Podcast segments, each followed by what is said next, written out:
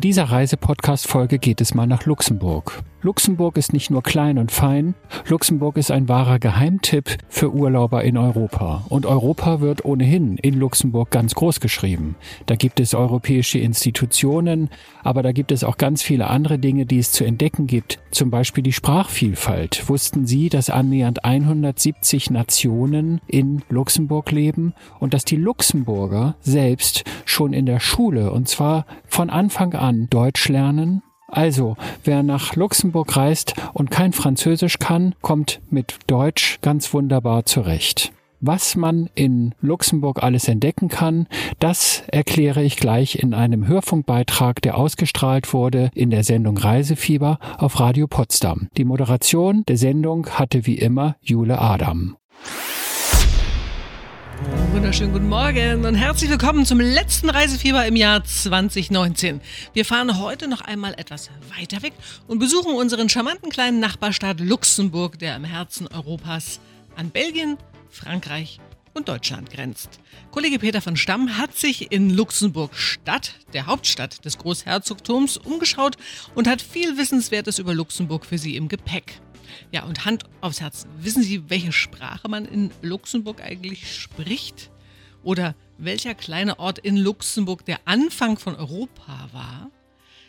Ich würde sagen, Sie lernen jetzt erstmal einen sympathischen Herrn kennen, der Sie in einer etwas merkwürdig klingenden Sprache begrüßen wird. Leif Nolauusterer an Nolauusterinnen aus Deutschland, Ech wär froh, Ech mal enke Hai zu Lützeburg als Gast zu hunn. Das war Pitt Gates von Luxemburg Tourismus.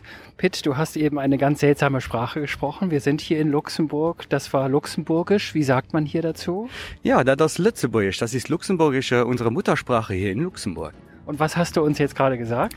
Ich habe gesagt, liebe Zuhörer und Zuhörerinnen, ich wäre froh, wenn ich Sie mal in Luxemburg als Gast begrüßen könnte. Das ist eine tolle Idee. Bevor wir jetzt einsteigen und ein bisschen Luxemburg erklären, da war also jetzt Luxemburgisch oder Letzeburgisch, wie man hier sagt. Was spricht man denn hier eigentlich? Und kommt man, wenn man als deutscher Tourist nach Luxemburg kommt, kommt man dann hier klar? Oder muss man eigentlich selbst Luxemburgisch sprechen können oder Französisch? Nein, das ist eine der schönen Sachen in Luxemburg. Wir haben eigentlich drei offizielle Sprachen. Einmal das Luxemburgische, das Deutsche und das Französische. Also auch auf Deutsch kommt man hier in Luxemburg gut zurecht. Das ist wunderbar. Da gibt es einmal Luxemburg Stadt. Da befinden wir uns jetzt. Dann gibt es noch Luxemburg Land. Da gibt es noch ein paar Städte und auch eine ganz besondere Stadt noch dazu, die jeder eigentlich schon mal gehört hat. Ah, Sie reden bestimmt von Schengen. Ja, genau. Schengen befindet sich in der unserer Luxemburger Moselregion. Dort äh, liegt das kleine Dorf Schengen das kennen wir ja alle von dem Schengener Abkommen, äh, das am, eigentlich ein bisschen der Anfang von Europa war. Also Luxemburg ist eine typisch europäische Stadt, kann man sagen. Luxemburg ist ja richtig eine typisch europäische Stadt. Äh, wir äh, lieben unsere, alle unsere Nachbarn, die Deutschen, die Franzosen, wie auch die Belgier. Jeden Tag kommen über 140.000 Leute, Pendler nach Luxemburg arbeiten und wir sind froh mit allen ausländischen Arbeitern, die nach Luxemburg kommen. Es hört sich auch sehr sympathisch an. Wie viel Prozent machen denn die Ausländer in Luxemburg, in Luxemburg Stadt vor allen Dingen aus? Uh, ja, also wir haben über 168 verschiedene Nationalitäten in ganz Luxemburg und äh, 160 Nationalitäten. Ja, 160 wow. Nationalitäten, sehr sehr viele. Allein in Stadt Luxemburg sind über 60 Prozent Ausländer. Aber über das Dorf, über die, die ländlichen Teil, da gibt es eigentlich mehr Luxemburger als der ausländische Mitbürger. Aber alle zusammen bilden wir eine schöne Gemeinschaft. Und es klingt auch, finde ich, sehr charmant. Das ist so eine Mischung aus ein bisschen Französisch-Deutsch, äh, eben ein bisschen Letzeburgisch. Also ich finde, es ist ein sehr charmanter äh, Dialekt. Und Sie erfahren gleich noch viel mehr Interessantes aus Luxemburg. Dann geht es unter anderem darum, welche prominenten Menschen Sie hier fast jeden Tag auf der Straße treffen können. Sie erfahren gleich mehr nach Rehab und Tina Turner. Potsdam und wir sind heute zu Gast beim letzten Reisefieber des Jahres in Luxemburg. Die Hauptstadt Luxemburg ist der kulturelle Dreh- und Angelpunkt des Großherzogtums. Vor ein paar Minuten hat uns der sympathische Pitt Gelz vom Luxemburg Tourismus auf Letzeburgisch begrüßt und einen ersten Einblick in die Sprache und Kultur Luxemburgs gegeben. Jetzt wird uns Herr Gelz erklären, warum Luxemburg ganz besonders europäisch ist und welche berühmten Persönlichkeiten Sie hier durchaus treffen können, wenn Sie mal durch Luxemburgs Straßen bummeln. Pitt, was macht denn die Stadt Luxemburg so besonders in puncto Europa? Also es gibt ja auch europäische Institutionen, wie man das sonst hat, zum Beispiel in Brüssel. Das gibt es hier auch, oder? Ja, genau. Also wir haben das Sekretariat des Europäischen Parlaments in Luxemburg. Wir haben aber natürlich auch den Europäischen Gerichtshof in Luxemburg und auch noch die Europäische Investitionsbank hier in Luxemburg. Jetzt haben wir erfahren, man muss also nicht unbedingt Letzeburgisch sprechen können oder Französisch oder so. Man kommt mit Deutsch auch ganz gut klar. Was für Sprachen lernen denn die Luxemburger so, wenn sie zur Schule gehen? Also was, was lernen die Kinder als erstes in der Schule an Sprachen? Also natürlich fängt es ja mit dem Luxemburgischen schon zu Hause an. Aber dann im ersten Schuljahr fängt es sofort mit dem Deutschen an, ab dem zweiten Schuljahr mit dem Französischen und dann, wenn man ins Lyzeum geht, Gymnasium geht, mit 13 Jahren kommt das Englische noch hinzu. Also sprechen die Luxemburger drei bis vier Sprachen minimal. Minimal drei bis vier Sprachen hat man im Gepäck, wenn man die Luxemburger Schule fertig hat. Das ist toll. Und das hört sich auch alles so an nach offener Geist, open-minded sein. Also man ist offen für vieles. Das muss man sicher als so kleines Land sowieso sein, wenn man von den ganz großen Ländern umgeben ist. Genau richtig. Also wir sind als kleiner Bruder in der ganzen europäischen Familie bisschen anzusehen. Wenn man als kleiner Bruder ist, muss man sich mit jedem gut halten, damit auch jeder auch, äh, dich respektiert.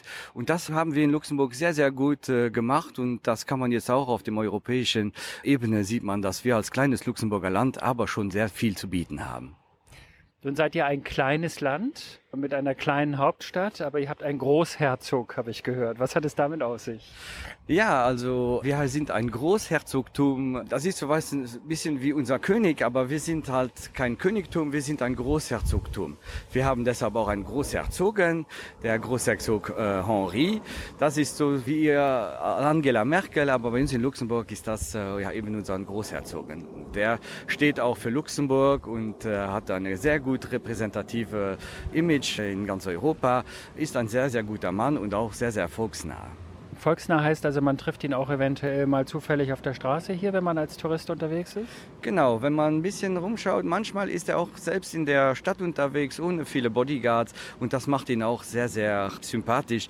Er ist sehr, sehr, wie gesagt, sehr volksnah und man, man fast ein Mann zum Anfassen. Das habe ich auch schon mal gehört, dass selbst die Politiker hier nicht, wie man das bei uns in Deutschland zum Beispiel gewohnt ist, wenn sie prominent sind, mit vielen Bodyguards durch die Gegend laufen, sondern man kann auch einen Jean-Claude Juncker zum Beispiel oder den Ministerpräsidenten, den kann man schon mal so treffen, zufällig. Ja, genau. Das sind auch normale Leute, die müssen auch mal in der Stadt einkaufen gehen und dann kann man die auch beim Einkaufen mal sehen und wenn, wenn man möchte, denen auch vielleicht mal guten Tag sagen gehen.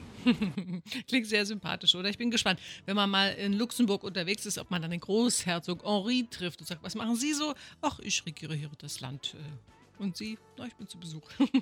In der kommenden halben Stunde wird es im Reizfieber um den europäischen Gedanken und um sehr köstliche Torten und um Schokolade gehen. Dranbleiben lohnt sich, das kann ich Ihnen versprechen. Sie hören das letzte Radio Potsdam Reisefieber des Jahres 2019. Heute besuchen wir die Stadt Luxemburg, 750 Kilometer südwestlich von Potsdam, gleich hinter der Grenze bei Trier. In der vergangenen halben Stunde hat uns Pitt Gels von Luxemburg Tourismus ganz viel über die Sprache, die Bewohner und auch ein bisschen was über das Großherzogtum Luxemburg erzählt. So viele neue Eindrücke und Informationen machen natürlich Appetit. Zumindest geht es unserem Reiseexperten Peter von Stamm so. Peter mag ja gerne Süßes. Und so wundert es mich nicht, dass er während seines Stadtrundgangs ein ganz besonderes Café in Luxemburg aufgesucht hat. Es liegt mitten in der Altstadt und direkt gegenüber vom großherzoglichen Palast. Nathalie Bonn, die charmante Chefin des Cafés, hat Peter bei einem leckeren Stück Torte erzählt, welche Spezialitäten man bei ihr essen und trinken kann. Nathalie, du hast gesagt, du kommst gerade aus der Produktion. Ja. Also du hast Kuchen hergestellt oder Pralinen oder was hast du gemacht? Pralinen und Kuchen und Schokolade, das ist alles hausgemacht, was wir hier verkaufen. Und, ähm, was gibt's da so an besonderen also Geschichten? wir haben ähm, eine Art Collection ähm, kreiert. Das sind ähm, diese runden Halbkugeln, ähm, die sehr schön dekoriert sind. Innen drin haben wir ähm, Naturprodukte, die wir auch aus Luxemburg haben, wie Holunder. Und ähm, wir haben Chili, wir probieren trotzdem Ginger, also wie man sagt Ingwer. Genau, wir probieren trotzdem so irgendwie die ganze Sparte abzudecken, dass für jeden was dabei ist und dass jeder was findet. Also ja, ich hoffe schon, dass jeder seine Freunde daran hat. Ja, also ich habe sie auf jeden Fall schon. Ja. Und jetzt sitzen wir hier in äh, dem Chocolate House. Ja.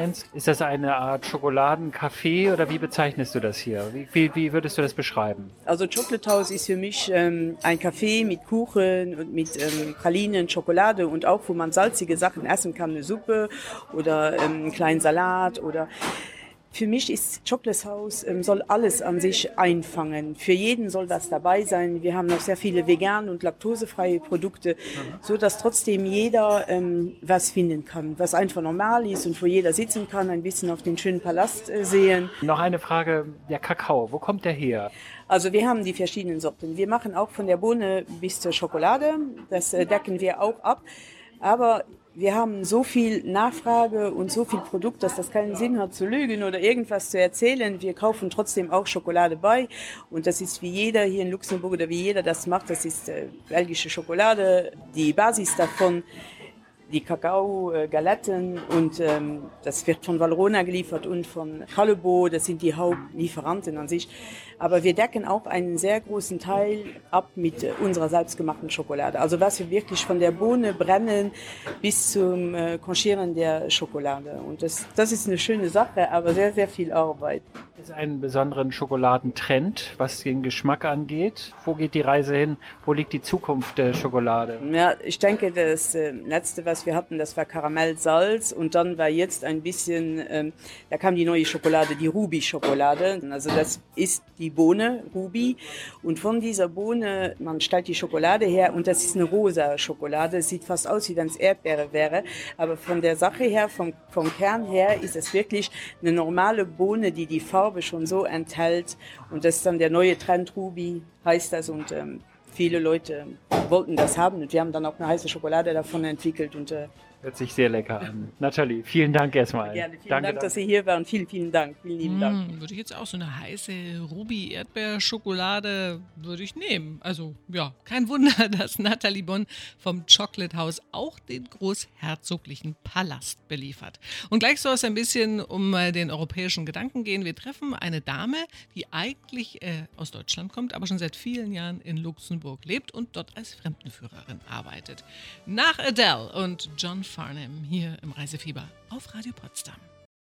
Ich sage Hallo zum letzten Reisefieber des Jahres hier auf Radio Potsdam. Wir sind heute für Sie ins Großherzogtum Luxemburg gereist und nachdem sich Peter bei einem Stück Torte und ein, zwei Pralinchen im Chocolate House gestärkt hat, ist er nun mit der Fremdenführerin Heide Walch verabredet. Sie ist Deutsche, lebt aber schon sehr viele Jahre in Luxemburg. Heide Walch stellt allen Besuchern, die sie durch Luxemburg führt, vorab eine ganz besondere Frage. Welche das ist und was dahinter steckt, das erfahren Sie jetzt. Frau Walch, wenn Sie mit Touristen durch die Stadt laufen, haben Sie mir vorhin erzählt, stellen Sie zu Anfang immer eine besondere Frage, die Sie eigentlich Einzelreisenden genauso stellen wie Gruppenreisenden, die mit dem Bus ankommen. Das ist eigentlich immer die Frage, meine Damen und Herren, woran denken Sie ganz spontan, wenn Sie das Wort Luxemburg hören? Das ist eine spannende Frage, denn ich glaube, jeder von uns, äh, auch von den Hörerinnen und Hörern, hat so ein Bild vor Augen. Also mir persönlich ging es so, als ich das erste Mal von Luxemburg hörte, war mir im Gedächtnis geblieben, hier ist eine Finanzmetropole, also hier geht es um Geld, hier wird Geld geparkt vor allen Dingen. Und dann gibt es noch den berühmten Jean-Claude Juncker, der jetzt äh, demnächst abgelöst wird von einer deutschen Politikerin in seinem Amt, aber auch lange Ministerpräsident hier im Land war.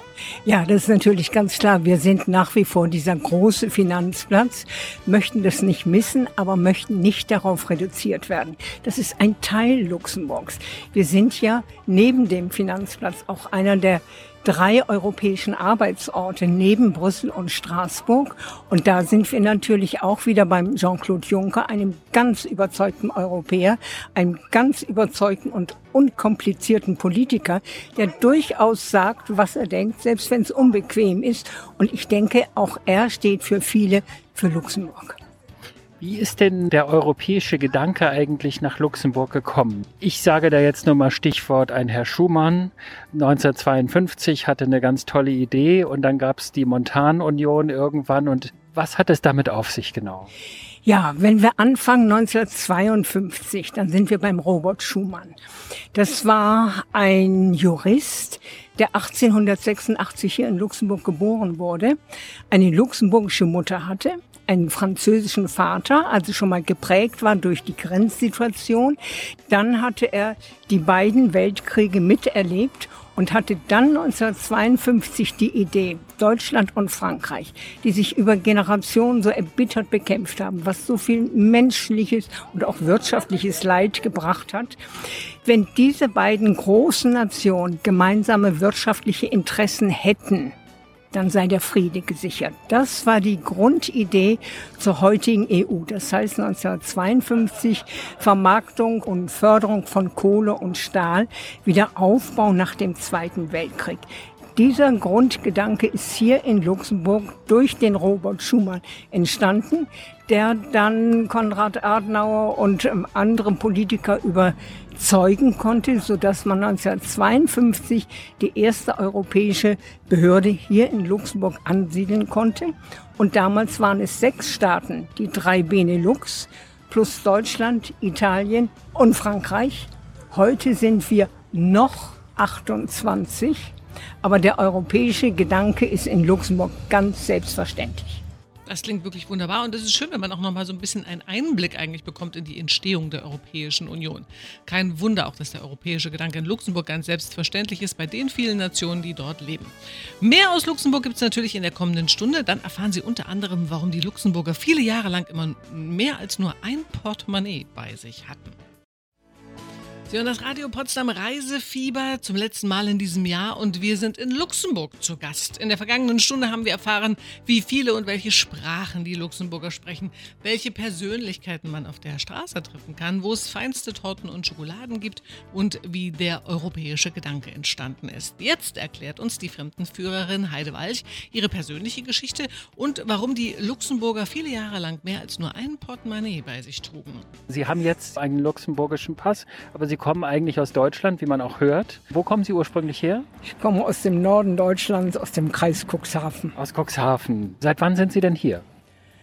Ich mag es ja gar nicht sagen, aber seit 1967. Also doch schon ein paar Jahre länger? Schon ein paar Jahre. Ich habe, wie ich gern sage, weder den Mann noch das Land bereut, fühle mich sehr wohl hier. Also Sie haben Luxemburger kennen und lieben gelernt ja. und haben ihn geheiratet? Ja, Erinnern Sie sich noch an die Zeit? Sie sind ja damals sicherlich auch immer mal in Ihre Heimat gefahren. Das heißt, Sie haben die Grenze überschritten zwischen Luxemburg und Deutschland. Erinnern Sie sich an die Zeit, wo es, wo die Grenze dann offen war? Wann war das?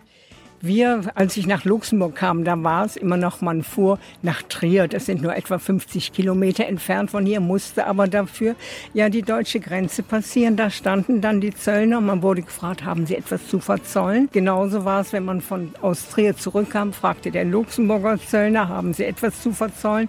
Und als dann 1985 die Schengener Verträge unterzeichnet waren, haben wir gesagt, wie schön, jetzt fragt uns kein Zöllner mehr und so weiter. Es ist wirklich eine Erleichterung. Und genauso haben wir es mit dem Euro empfunden.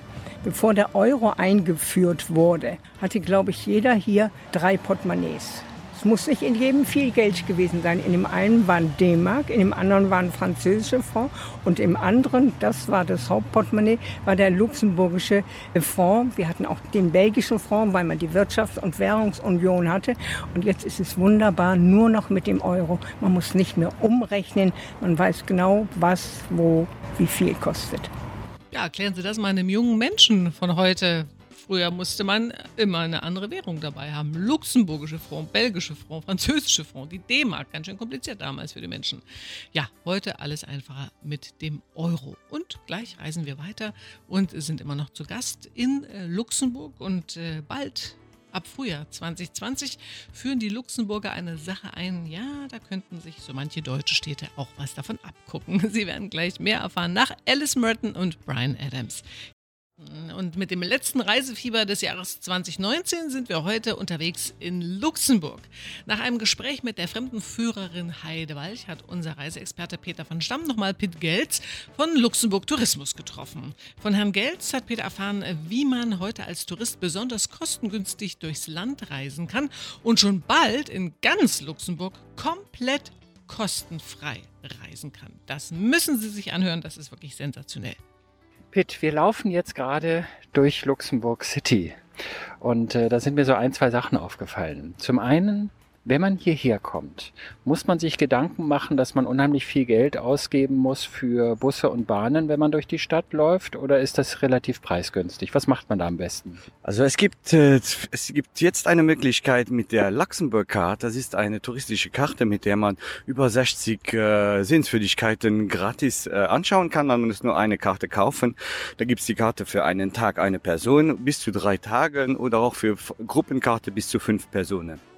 Mit der Karte kann man aber nicht nur die äh, Sehenswürdigkeiten äh, kostenlos äh, ansch äh, anschauen gehen, aber man kann auch alle öffentlichen Transporte, Busse und alle Züge im ganzen Land kostenfrei benutzen. Also nicht nur in der Stadt Luxemburg, sondern wenn ich jetzt meinetwegen hierher komme und ich sage, ach, mach mal einen Tagesausflug nach Schengen, in den berühmten Ort Schengen, äh, dann ist das auch umsonst mit drin, wenn ich diese Karte habe. Natürlich, also das ganze Land ist mit drin. Von oben die Ardennen mit äh, Vianden im schönen Schloss, hinüber zum Müllertal äh, mit schönen Wanderungen, runter zu an die Moselgegend. Überall kommt man hin, ohne was dafür zu bezahlen. Was kostet so eine Karte? Bei der Luxemburg haben wir einmal für einen Tag eine Person Person kostet 13 Euro. Mhm. Zwei Tage für eine Person 20 Euro, äh, drei Tage 28 Euro. Wenn man für bis zu fünf Personen hat, einen Tag ist 28 Euro. Wenn man dann bis auf drei Tage hochgeht, dann für drei Tage bis zu fünf Personen ist 68 Euro. Wenn man aber zu ein oder zwei Sachen bis zu fünf macht, dann ist die Karte rentabilisiert, dann äh, ist die wirklich günstig und ist wirklich äh, zu kaufen, zu empfehlen. Und man kommt mit dieser Karte in die Philharmonie zum Besichtigen, in die Museen. Man kommt eigentlich überall her. Ja, man kommt überall hin. Fast alle Museen von Luxemburg, fast alle Sehenswürdigkeiten von Luxemburg sind da mit drin. Das ist eine tolle Sache. Und dann eben auch noch Bahn und Bus. Jetzt habe ich gehört, bei Bahn und Bussen ändert sich noch etwas. Luxemburg ist so modern eingestellt, dass es demnächst, sprich ab März sogar umsonst sein wird, generell. Ja, richtig. Ab nächstem Jahr wird in Luxemburg alle Busse und alle Züge innerhalb des Landes für jedermann gratis sein. Das heißt, auch Sie, liebe Gäste, wenn Sie nach Luxemburg kommen, können frei alle Busse und Züge benutzen und dorthin fahren, wo Sie gerade möchten. Das ist ab März 2020. Ab März 2020, richtig. Tolle das Idee. ist jetzt mal wirklich innovativ. Jetzt bin ich noch Peter ans Wort gefallen vor lauter Aufregung. Busse und Bahnen im ganzen Land kostenfrei. Egal, für alle, ob mit oder ohne Luxemburg-Card. Ab März 2020. Tolle Idee, oder? Ein Grund mehr, Luxemburg mal einen Besuch abzustatten. Vielleicht fahren Sie ja hin. Wir hätten da was für Sie. Denn selbstverständlich gibt es auch im letzten Reisefieber des Jahres 2019 etwas zu gewinnen. Eine nette Übernachtung. Sie sollten dranbleiben. In der nächsten halben Stunde verlosen wir was Nettes. Im letzten Radio Potsdam Reisefieber des Jahres sind wir heute im Großherzogtum Luxemburg zu Gast. Die Hostellerie du Grünewald liegt im Norden der Stadt unweit des neuen hippen Kirchbergviertels. Das Hotel ist bequem per Bahn zu erreichen. Der Bahnhof Dommeldange ist nur zwei Gehminuten entfernt und bis zum Großherzoglichen Palast und dem Chocolate House ist es auch nicht weit. Warum die Vier-Sterne-Unterkunft nicht Hotel, sondern Hostellerie heißt, das erklärt uns jetzt die Hotelchefin höchst persönlich. Ich heiße Aline Burscheid. Sind Sie Luxemburgerin? Kommen Sie von hier aus der Stadt oder wo kommen Sie her? Ja, ich bin Luxemburgerin. Und wie spricht man das Hotel genau aus? Hostellerie du Grünewald. Ich leite das zusammen mit meinem Lebensgefährten. Sind wir zu zweit hier tätig seit 2017. Hostellerie. Ein schöner Name. Woher kommt dieser Name? Das Hotel gibt es unter diesem Namen schon seit 100 Jahren. Also es ist ein kleines familiäres Hotel mit Restaurant und Bar und ist eigentlich eine Kombination aus Hotel und Restaurant, was dann Hostellerie ergibt. Wir sitzen jetzt gerade hier an einem besonderen Speiseraum. Äh, den hatte ich gestern noch gar nicht wahrgenommen, sondern ich habe immer nur die herrliche Terrasse draußen gesehen. Wo wir ja versuchen, Akzent drauf zu setzen, ist hauptsächlich die Küche und das Restaurant. Das heißt, man hat ein bisschen so ein Gesamtkonzept. Man kommt in ein familiäres Hotel hinein, wo alle Sprachen gesprochen werden, was von äh, jungen Leuten geführt wird und man ein Erlebnis hat. Man kommt äh, ins Restaurant, man hat eine Bar, man kann Aperitif auf der Terrasse nehmen und nachher im Restaurant speisen. Also es ist eher ein kulinarisches Erlebnis. Was kann man denn bei Ihnen so leckeres essen? Ich muss sagen, wir haben keine typische luxemburgische Gerichte. Also wir passen uns ab und zu an, weil die Luxemburger gerne mal deftig essen und eher speziell. Aber ansonsten bleibt es aber eher französisch mit einem kleinen Touch von verschiedenen Ländern, Afrika, Asien. Wir sind heute eher eine Küche mit einer kleinen variablen Karte, also mit saisonalen Produkten, sechs Vorspeisen, sechs Hauptspeisen. Und wie groß ist dieses Hotel? Also wie viele Zimmer haben Sie hier? Wir haben insgesamt 30 Zimmer, davon sind 25 normale Zimmer und fünf Suiten mit Apartment und Küche. Also auch für Selbstversorger, sprich man kann auch hier so ein Long Stay zum Beispiel buchen. Ganz genau. Wir haben auf dem zweiten Stock ähm, eine Gemeinschaftsküche, wo die Leute sich selbst versorgen können mit alles, was sie brauchen. Äh, Herd, Küche, Kühlschrank mhm. und so weiter. Unter den 25 Zimmer haben wir dann ein paar Standardzimmern und die meisten sind Superior-Zimmer ausgestattet. Alle um die 20 Quadratmeter mit Kaffeemaschine, Wasserkocher, Safe, was das Herz so begehrt. Die Zimmer sehen alle noch, also das, was ich gesehen habe, noch recht modern, schick, neu aus. Wann wurde dieses Haus denn auf den heutigen Stand gebracht? Das sieht aus, als wäre es in den letzten Jahren mal renoviert worden. Ist das richtig? Genau, 2012 wurde das Ganze von Investoren renoviert. Wir haben übernommen 2017 und haben das Ganze wieder umändern müssen, weil davor war es ein Apartment-Hotel. Und jetzt ist wieder funktionell als ein Vier-Sterne-Hotel.